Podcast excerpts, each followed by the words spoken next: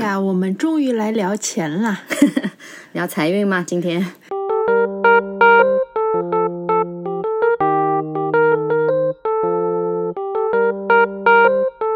，Hello，大家好，大家好，我是水水，我是明明，欢迎回来八万七千问。今天我们终于要聊聊财运这个事情了，应该是大家都很关心的事情吧？因为我真的是。明显感觉最近也不是说捉襟见肘，但是呢，就觉得有一些危机感。嗯，为什么呢？今年年初的时候找师傅看了一下流年嘛，师傅说我今年会有暗财，我一直在等我的暗财，不知道他他什么时候来。这都十一月了，不要急嘛，立春还没有到，因为在八字上是要从立春来分界线的。但是我相信钱这个事情大家都很关心。说实话哈，我们今年也不是，当然大环境也不好嘛。但是我们今年，包括说是工作上呀，然后项目上呀，资金啊各方面，总是感觉也可能有一点人心惶惶。嗯，你们也开始不顺利了？不是我们开始不顺利，我就有这种大环境寒潮逼近的感觉嘛，总是会有一些危机感。因为本来这个命运的分析，它也是不光是人的命运，它还加上天运、地运，还有时运，时间的时，对吧？再加上人的命运。那从八字里来看，可能看到一部分天和你之间的一些关系，也能看到地和你之间的一些关系。那地其实里面也包括一些风水上的，比如说你在的方位啊。嗯，你家里的一些布置啊，其实都是有影响的。那再加上时运，时运这个东西呢，其实跟国运也是有联系的。那当大环境不好的时候呢，人的命运总是会出现一些偏差的，这个我觉得也是正常的。所以我觉得暗财这个东西，可能是时机没有到，也有可能是今年的大环境影响到了。所以我还宁愿相信是时机没有到，让我再怀抱三个月的希望。对，抱着希望。总比大环境影响了我的暗财，就代表说我今年这个暗财就没指望了，是吧？嗯，你也不要抱太大希望，毕竟暗财大还是小也不知道的嘛，对吧？小也是暗财。当然，大家都很关心这个问题了。前面水姐说了一堆，其实我也听得稀里糊涂的。那你能不能说说实在的？就是在我们很关心的钱这件事情上，嗯，像我的那个命格啊、原局啊，这个怎么说来着？你是食神格的啊，食神格，食神格。嗯，之前我也跟你讲过，就是一个代表你有口福喽，对不对？然后呢，食神的为人应该说是普遍来说都是比较厚道的，他不会太算计。我是这样，就是在钱这件事情上，我是比较没有财商的一个人，嗯，就是。反正哪怕是工作了很多年，也没有一些什么呃要去存钱啊、理财啊这样的意识。平时反正吃吃用用嘛，反正也不会特别大手大脚的花钱，但是也不会刻意的存钱。嗯，所以说一把年纪了也没存下什么钱。但我知道你也一直不缺钱用，对吧？但是我也没有什么偏财。我也都是好好上班赚的钱啊，对，因为就是财运你要看的嘛。如果一个人的命格里他是以正财为主的，就是说他可能就是靠就是靠稳定的工作、稳定的收入、兢兢业业，那他的收入来源也是稳定的。就比如说打工的，他每个月是呃一万的工资，那他可能就是很很稳定的去拿到每个月一万的收入。他可能不会有一些偏财啊、一些横财啊这些东西。但如果是一个偏财运的人，他就有可能不知道，可能这个月他挣了一百万，下个月他有可能是两万，但是他财运来的时候，可能就是想象不到的一些意外的。但正财就是说，一般都是意料之中的，辛辛苦苦，反正。辛苦，大家都辛苦的，不能说偏财的人不辛苦。就挣钱，他肯定是有付出的。他因为不是横财，他不是说天上掉一笔钱给你。有没有横财运的人？有也是有的啦，但是这个东西就不不如说还是正财跟偏财，就是我们靠我们自己的智智慧啊、技能啊，然后一些能力去挣到钱，这样会比较稳妥一点。哎，今天因为是聊钱啊，所以比较激动。五分钟不到，好像就一下子信息量非常大。那我们好好来说一下钱这件事情。嗯，因为找师傅看，不管是看八字、看原局，还是看流年，事业啊、财运啊，都是大家特别关注的一点。对，我记得我最早找师傅看，其实呃比较大的一个困惑就是跟事业有关的，因为我在前几期节目里也说过嘛，嗯，我家在。偏东方的地方，对，然后工作因为一直远离家乡嘛，嗯，我也不知道我是应该在工作地继续好好生根，甚至动了买房的念头，嗯，还是说要换一个工作，离开工作地，嗯，但是后来师傅就说我的财运或者说事业运其实是在南方，对，的确这几年，嗯，南方在南方也是会多一些机会了，嗯，所以说这个呃八字跟跟跟。事业跟钱财的关系，今天能不能展开讲讲？嗯，那是这样的啊，因为事业跟钱财肯定是联系在一起的，对，就大大多数情况肯定是联系在一起的。那比如说，如果从事业方面去讲的话，你做的这个事业正好是你命格里面对应的、需要的，就是你做对了，你选对了这个行业，那你可能生前的时候会。相对而言轻松一点，就每个人其实他所从事的行业，其实有适，就从八字层面来说，有适合和不适合，对，是看得出来的。这个一般怎么看呢？这个一般会就是从你的官杀运上面去看，然后还会从你的那个，嗯，一个是运势方面去看，一个是原局里面，因为原局里面带着你的十个神嘛，对吧？嗯，食神也代表了，就比如说正财运的人，他可能就比较偏向于我要。嗯，老老实实打工，当然这不是绝对的，就是他的收入肯定是比较稳定的一个来源，可以让他财运比较好。但是如果是偏财运的人，他可能做生意啦、投资啦，对啊，创业啦，那不是说绝对正财的人不能创业啊。如果正财的人创业，他能够把这个事情做得很稳妥，然后能够发展的很好，然后也能够产生一个比较稳定的收入，那也是可以的。所以这个就是一个是看你财运是怎么方向的。那如果你是一个正财运的人，你毫无偏财，那很有可能你去做股票投资啊、企业投资啊一些东西，就失败的可能性会大一点。不要去买基金，基金这个东西当然也是属于一个投资，但是比如说你是做一个定投的人，对吧？然后他选的这个基金也比较好，那你也不能说他绝对就是一点一点收益都没有。但如果你选错了基金，然后你又没有这种投资的运，那你可能就是说这个方向可能就有一些偏离了。就所以说，正财运的人就好好工作，然后偏财运的人还可以去多尝试尝试其他别的生财的途径，是吧？嗯，当然也要配合你其他的一些东西。就比如说，我是正财运的人，然后我是伤官格。那我是通过伤官去生财的。那么，汤伤官去生财，这个是什么意思呢？就食伤的人啊，包括你是食神，我是伤官，我们这一类人是靠技能、靠思维去吃饭的，去生财的。所以我必须有一个，比如说很牢靠的技能，有一个比较专业的东西，那可以帮助我生出财运来。但如果我就是一个干体力活的，我就选择了一个干体力活，我也没有好好去说。学习也没有好好去找到一个技能可以去让他发展，那很有可能这个财就很难生出来。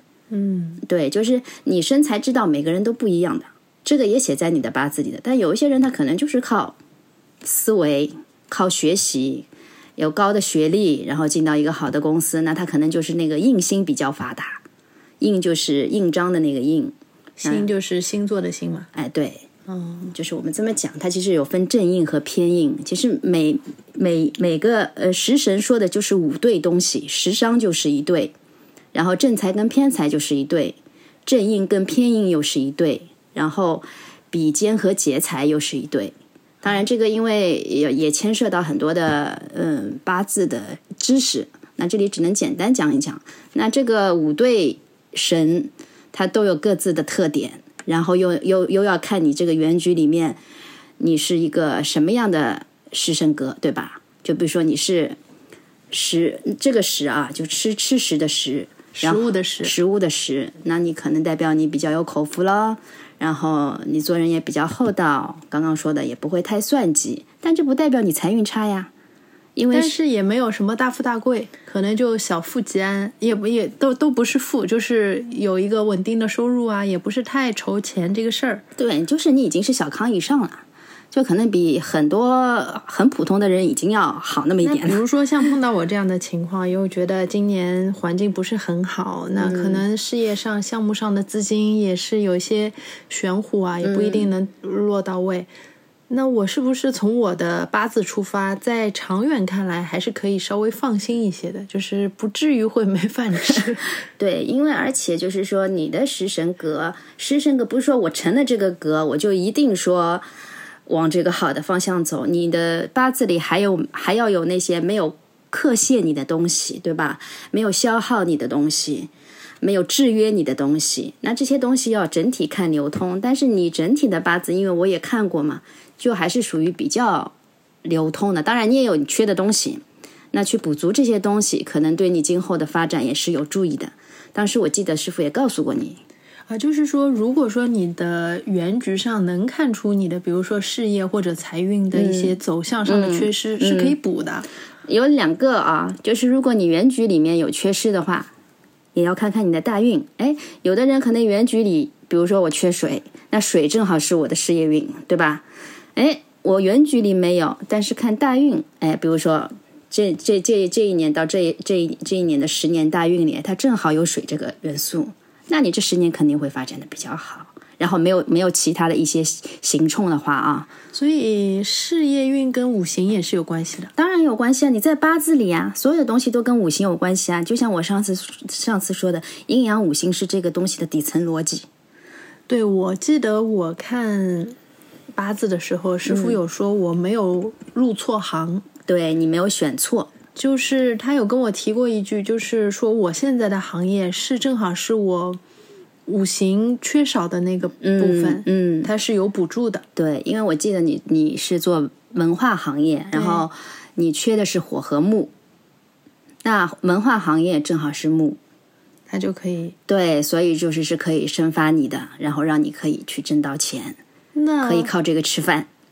这个我在入行选择行业的时候，当然都完全都不知道，不存在有事先问过命理啊这样的。嗯，应该是还会还是会有人入错行的嘛？对，就是这个也跟你的性格有关系。就是你是那种比较不容易选错的人，所以你选的行业也好，可能你之前嗯学的那个专业也好，都是比较对口的，对吧？但是比如我就拿我自己做例子，我就是比较容易选错的那种性格。就是有很多的桀骜不驯，对吧？有很多冲动的部分，就经常容易选错。所以可能我之前有一些行业选的都是不对的。但我可能在四十之前，我幸运的是，我正好是一个靠技能吃饭的人，所以我用这个技能去通了这些关。但是不代表我的行业选对了。那你行业选错了，是不是在工作的过程当中？就是真的是会感到很辛苦，对我就比较辛劳，而且就是你会看得出我我可能不断的在换行业，我没有在一个行业里深深扎，然后深耕去就是找到一些在这个行业里我能够做更大突破的东西。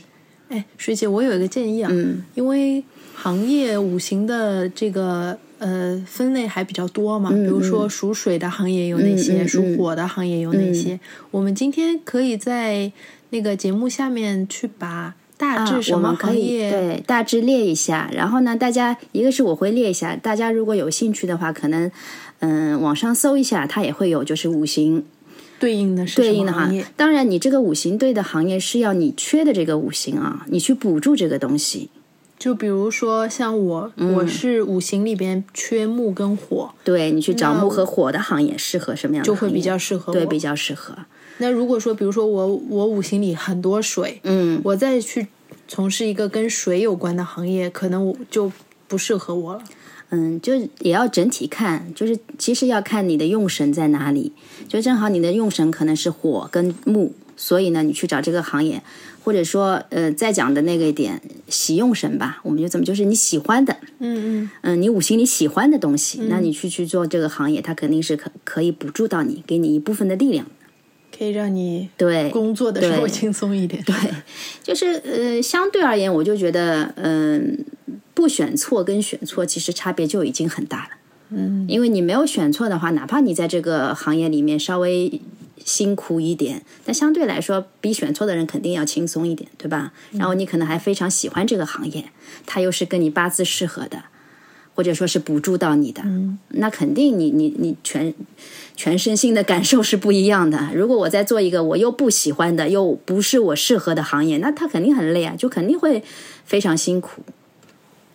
对，是这样子的，而且有一些人呢，他身材可能就会比较轻松，这个也是跟他的八字有关系的。有些人就比较劳碌，可能有的人真的是天生是带财运，有财运其实多多少少大家都带一点，就一点财运都没有的人毕竟是少数。但是财运有大有小呀，就对马爸爸这样的人来说，多少才算财运，对不对？但是对我们这种小老百姓来说，你可能。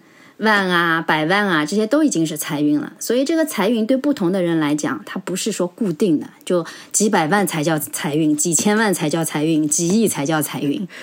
我我现在只希望你说的，呃，师傅说的那些暗财呀，嗯，几百几千都是暗财，是吧？有些小红包都都开心的。但是你要知道，你的你的呃，就是稳定的这个收入没有受到影响，对吧？你还是每个月在拿到你应该有的工资。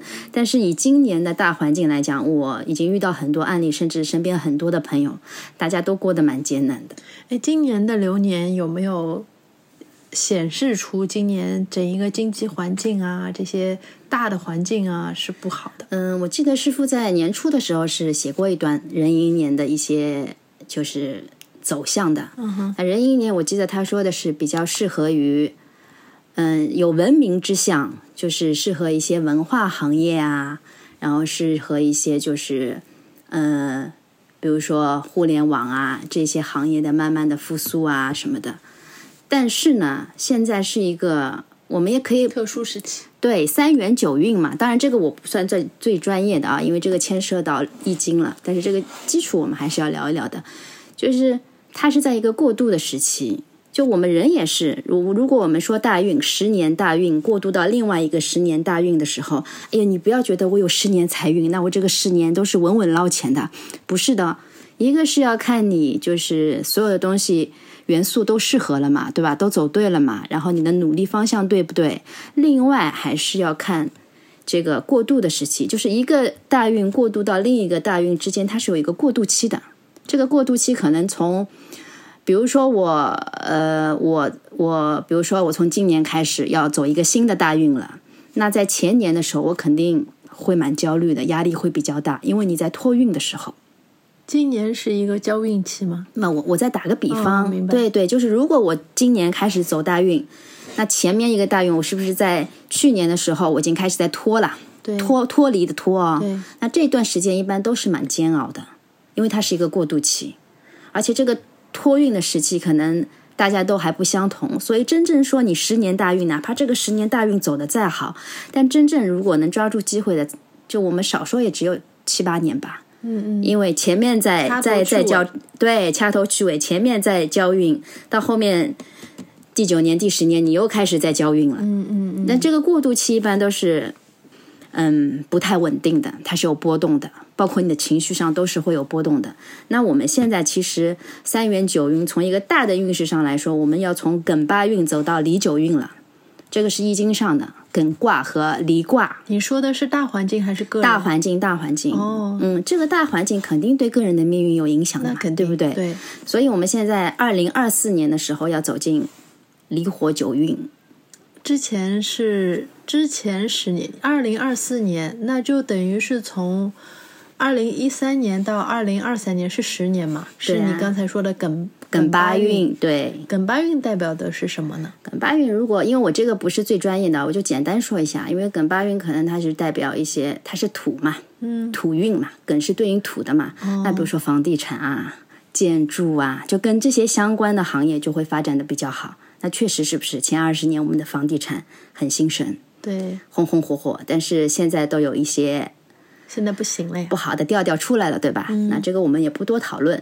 然后呢，艮又代表小儿子，那讲的我们讲的八卦一点，对，那可能我们在前期看到很多小鲜肉都混的比较好，对不对？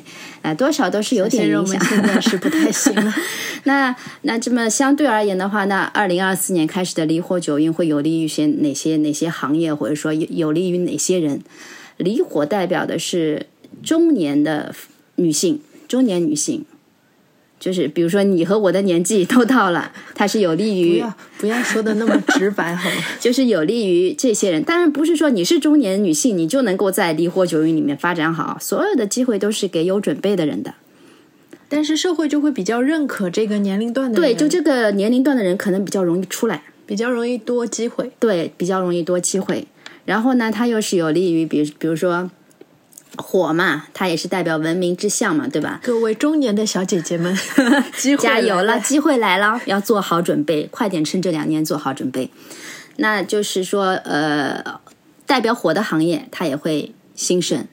哦，属火的行业，对，那属火的行业大致说一下有哪些吧。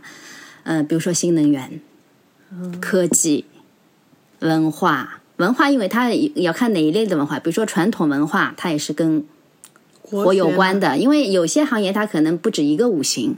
对对国学，国学也会慢慢复苏，然后包括嗯美容美发行业，因为梨也代表美，哦，嗯，那梨还代表家里的第二个女儿，比如我，那这位小姐姐的财运大运要来了。所以我现在就是焦虑归焦虑，但是也不是很焦虑。就大环境再不好，我就觉得我只要现现在这两年做好准备，然后我又在十年大运里，怎么样我都要起来一把的吧。就是怎么样都要小小小的 对，实现一个小目标，是吗？应该会有的。那师傅也是一直在很笃定的告诉我，他说你不要急，好好做准备，该学的学，嗯，该研究的研究，反正机会来的时候你抓住就好了。各位再重申一遍，各位小姐姐们啊，机会就要来了。二零二四年，我们为这个机会的来来临要做一些什么准备呢？首先，你不要入错行，对，那你要不要入错行？你首先也要知道八字，对吧？自己的八字里面，或者说你本身就是一个很有规划、很清醒的人，那你要思考一下你的行业有没有选错，这个这个是很关键。另外一个，比如说是不是朝阳行业？对，如果另外一个，比如说，哎，我像我这种商官的人，他是靠技能吃饭的。那我在可能前几期的节目，我也说，我也有聊过，我说，哎，我前二十年可能是在靠技能吃饭，但这个技能到了一定的程度，它有一个瓶颈了。嗯那我要不要去学一个新的技能？嗯，大家不要觉得，哎呀，到了四十岁再去学一个技能，学什么好呢？你要找到它，这个是八字，八字能够给到你的只是一个大的方向。就比如说，我缺水，那会告诉我我适合的一些什么行业，对吧？可能我适合一些嗯、呃有流动性的，什么叫有流动性啊？就比如说我做我做销售，它就是有流动流动性的，它是一直在跑动的，它不是说固定在一个地方。所以就是说，首先我要认清楚我自己适合的行业。当然，行业只是一个大方向，因为跟你现在具备的一些技能啊、学识啊都是有关系的。那如果你知道了自己适合的行业，你又没有这一部分的能力，你是不是要去做准备？嗯哼，嗯，所以这些东西都是要你现在开始考虑起来的。如果想在离火九运的时候 起来一把的话，像我这样，所以就是现在我学八字也好，或者说学一些其他的技能也好，都是在为这个做做准备。当然，八字不是说你一天两天就可以学成的，所以这个东西大家不要着急。就像你说我的暗财怎么还不来？就就有些时候，并不是说那么快。讲到你近年来，我在前前几个月就马上能够得到这个东西，都是要有一个准备的时期，一个等待的机会。对不过像财运这个事儿啊，我记得你之前还给我说过几个案例啊，嗯就比如说师傅会看流年嘛，哎，因为除了大运，流年很重要的嘛，除呃对对对除了原局，流年都。很重要。其实，如果说嗯这个人的这个流年里，比如说，呃，师傅有特意嘱咐他什么事情可以做，什么事情不要做，可能会影响你的财运。嗯。但是大多数人可能在上升期，或者正好是在很赚钱的时候，或者正呃嗯运势比较好的时候，他是听不进去。对的，嗯，但是我们说，在你运势很好的时候，不是说你这个运势能够一路走到底啊，因为你要看大运也是十年一换的，对不对？嗯那十年一换不一定你就你就会换到一个十年下一个十年又是一个好的运里，有可能这个运势克制你的呢，那可能你的发展就会往下嘛，对吧？哪怕这个十年是我们说运势很好的，但是人生就是这样的，十年运势很好，里面也会比如说有几个月有一些流年它是在往下的，或者说是有被压制到的，你要就是辩证的整体的去看这个事情。就刚才我们也说了一些调整嘛，嗯就比如说你要找你五行适合的行业，嗯那比如说像我这种，我再回到我的暗财上来说，嗯比如说师傅已经说了我有这个暗财，但他迟迟没到的时候，我有没有一些什么方式可以去让我的暗财早点来呢？当然，我们不会说去给你做个法呀、布个阵啊这种，但是有一些事情是就是可以调整的。就比如说，当初我记得师傅也跟你说过，南方比较适合你嘛。嗯哼，你最初好像是在靠西南的地方，对不对？对但西南它算下来，其实对你还是不太有利的。然后我记得你好像后来就正好有机会去南方，然后在南方就很顺利的接到了两个大项目。嗯哼，对，那这个东西也是你及时做了调整嘛，那正好也是有这个机会。那所以说，一个方向它是方位，它很重要。我刚刚说的天运啊、地运啊、人运啊什么，这个里面其实地运里面就包括这个方位，包括方位有大的和小的。一个是你可能事业发发展的方向是在哪里，那有人就要问了。我长期就是在，比如说在某个城市发展的，我也没有什么机会去外地，但是这个地方更正好不是有利我的方位，那怎么办呢？对啊，对啊，在这个方位里面，你做相应的调整。比如说，北方是适合我的，但是我现在在东方，那我能够去做的，我可能也一下子离不开，对吧？那我能够去做的，就是在东方里面找到偏北的地方，在这个城市里对偏北找到偏北的地方。那另外会，有用吗？这种你已经感受过了呀，你觉得有用吗？我正好是机缘巧合嘛，嗯，所谓的机缘巧合，我觉得这世界上没有巧合的事情。这个也是比较悬了。那真真的从我学了八字之后，我就觉得其实这世界上没有所谓就是真正机缘巧合的事情，它前面肯定是有很多铺垫，才会让你走到这一步的。嗯好吧，嗯，对，所以这个是比如说方位的调整，然后还有颜色上的，就我讲几个简单的颜色上的调整，因为颜色也是跟五行对应的。其实我们现在说的都是跟五行在对应。嗯哼，然后比如说我缺水，那我可以多用一些黑色的东西，对吧？黑色代表水嘛，黑色代表水，嗯，然后你缺火，你可以多用一些红色的暖色系的东西。那补颜色代表补财运吗？不一定啊，它可能是就是补的你五行里缺少的一块东西，或者说你需要的一块东西，或者说是你的这个药，是整一个这个命局打开，是吧？哎，使使你的整个命局，比如缺少的东西，你有有了这个东西，你能够很好的流通，但是你缺这一位东西的话，可能流通性就不好。那我们就帮你去补这个东西，但是我命局里本身就缺，或者说没有，那怎么补呢？就要通过一些外界的手段，比如说方位的调整、颜色上的调整。再说的细致一点，甚至你办公桌的方位的调整，你家里床的调整，你家里布置的颜色的调，对，这就是地运嘛，嗯，对吧？就这些东西是要结合在一起的。所谓命理学，你要准，就是没有说，嗯，只是单纯的在八个字里面做文章。八个字当然很重要，但是它也有一些需要你去辅助他的东西。我如果说一个人正好是走备孕啊，我们说这个人可能比较倒霉啊，嗯各方面都不顺，事业财运都不顺。嗯他可以通过你刚才说的那些调整方位啊、调整颜色啊，或者以什么样的方式，可以有一些转换的余地。会有一些小的变化，但是这个东西一要靠你去积累，你长期要去做这件事情，对吧？第二个还要看你流年里面的一些调整，因为比如说你缺水，但是你的你的整体是缺水，但是可能碰到你这个流年的时候，哎，你要需要去加一把火，这个东西是很活的，所以我们就会说。你八字多看好不好？我我觉得也没有必要说为了改变命运，天天去看八字，这个东西也没有办法改变。但是如果你会在流年的头上，我先去看一看，那你可能就可以调整一下流年这一年的一个方向，对吧？那可能他就会，你每一次做微调，每一次做微调，累积到一个度上了，它可能就爆发了。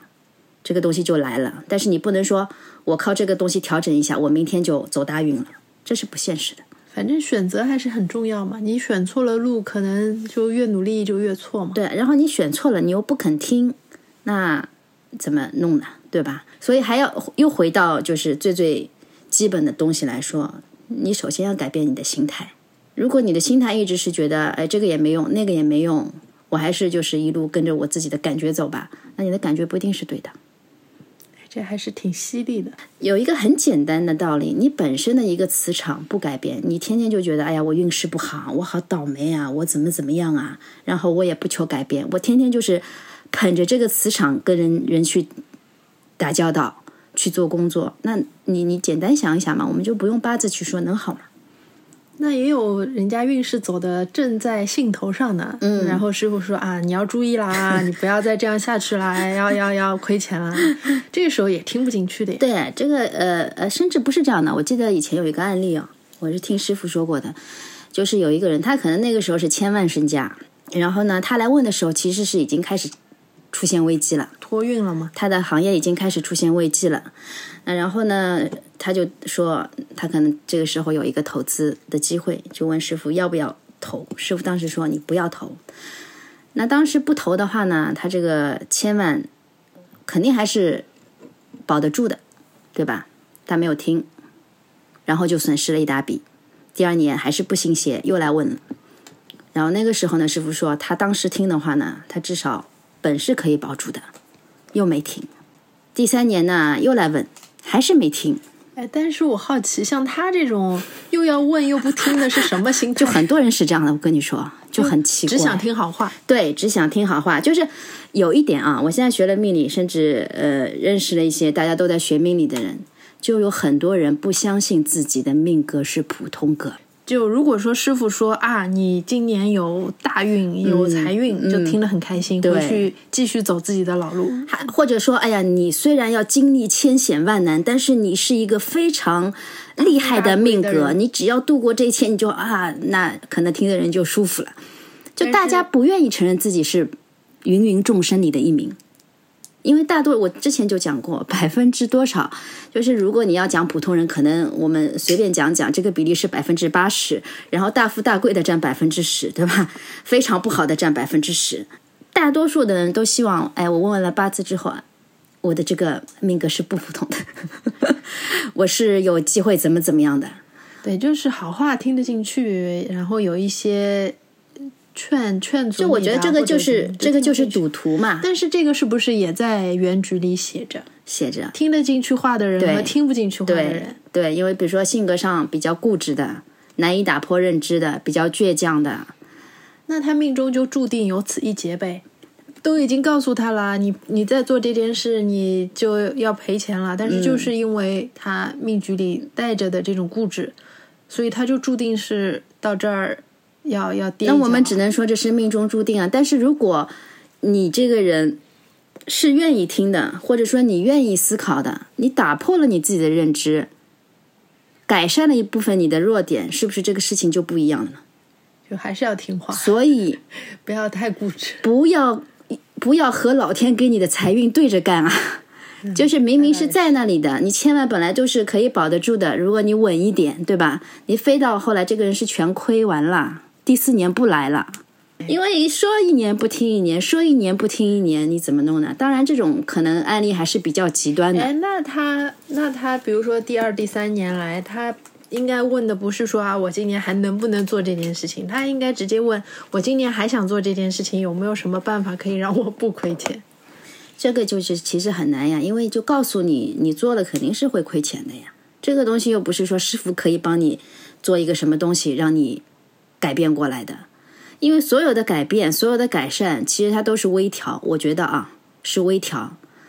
就像我之前说的，可能有一些所谓的阵法，布一些什么局啊，做一些什么法事啊，可以让你一下子哎这段时间运气好起来。你敢要吗？如果你是一个理性的人，你敢要吗？你透支将来所有的运气放在现在，OK 吗？如果你愿意接受，不是你的还是要还的。对呀，但是这个事情，我觉得。好的命理师是不会去帮你做的，嗯，你是在你是在干预啊，嗯，对，对吧？是，嗯，这不是一个很好的事情，甚至是一个很不好的事情。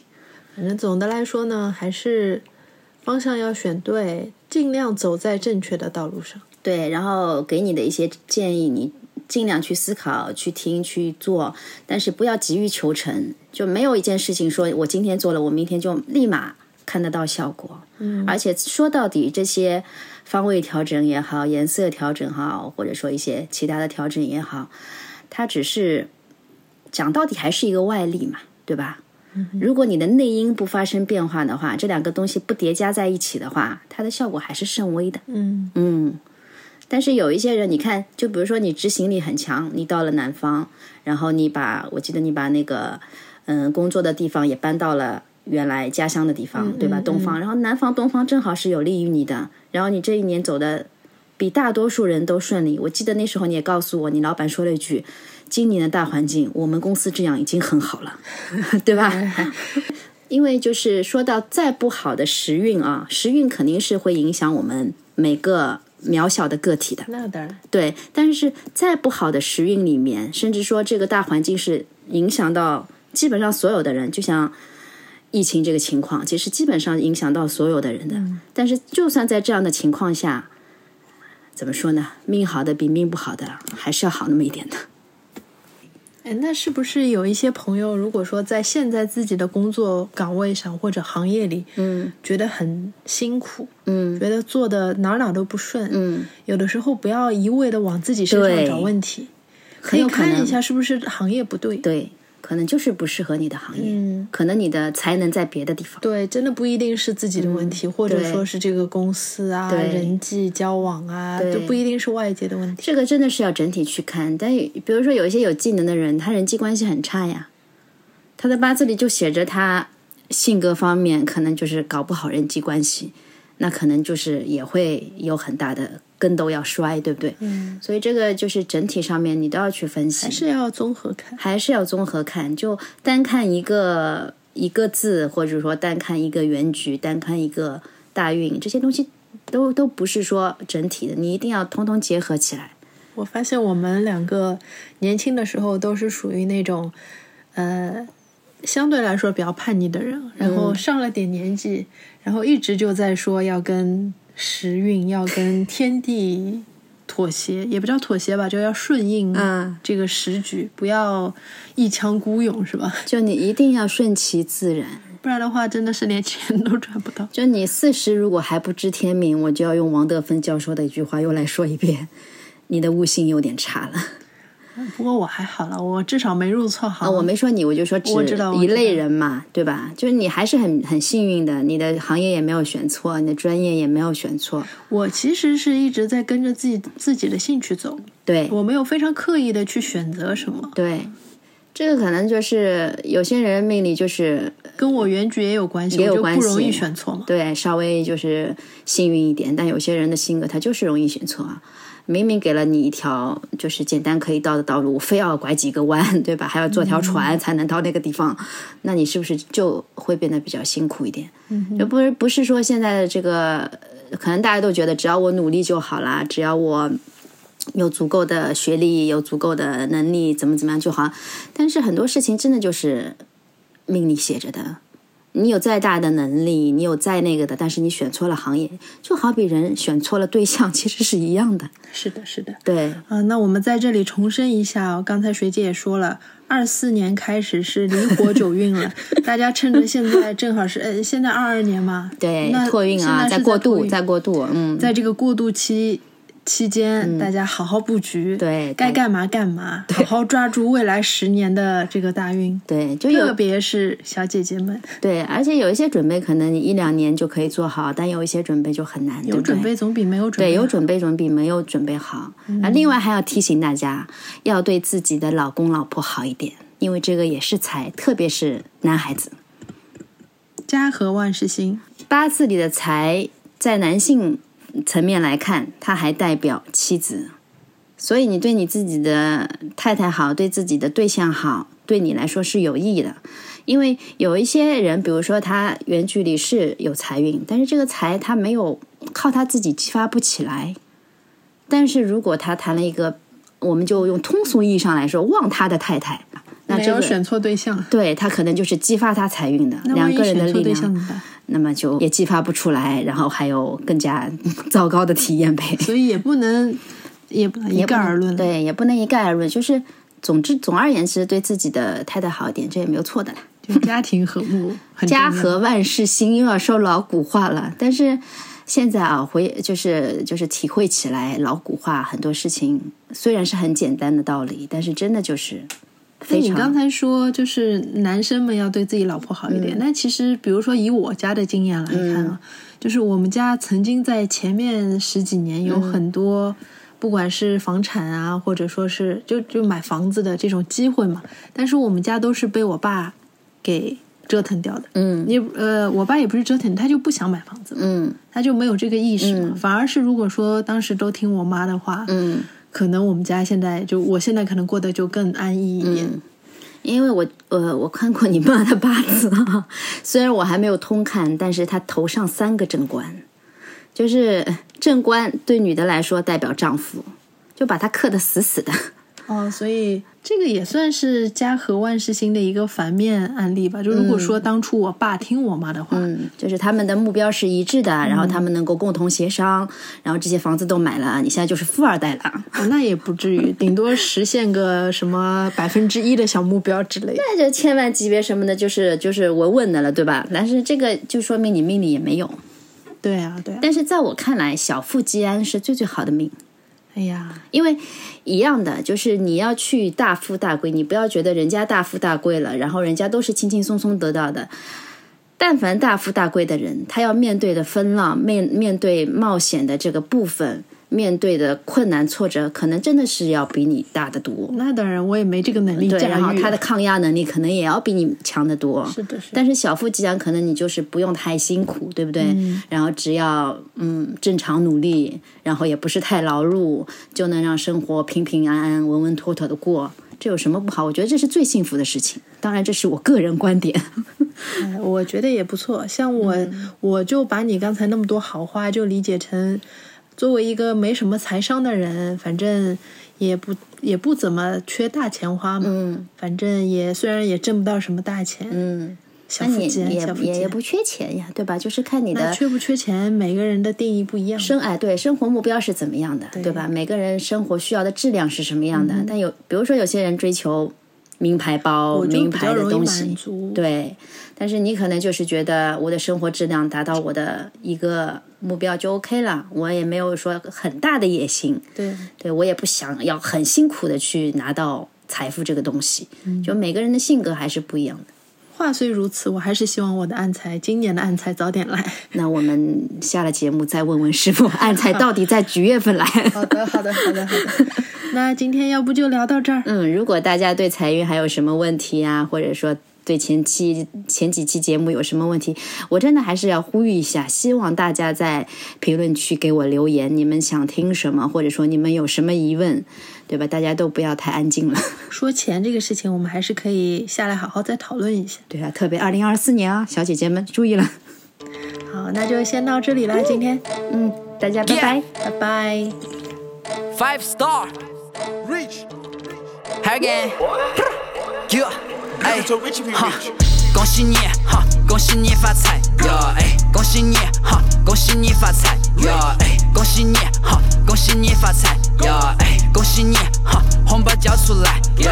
哎，恭喜恭喜恭喜哈，恭喜你发财哈，恭喜恭喜恭喜哈，恭喜你发财哈，恭喜你哈，恭喜你发财 呀！哎，恭喜你哈，红包交出来呀！Oh, oh, she got me chasing, she really got me chasing. I can make you freezing cause I'm fucking living legend. I driving foreign car, I got a lot of guap. I buy me designer shit, I don't worry about the charge.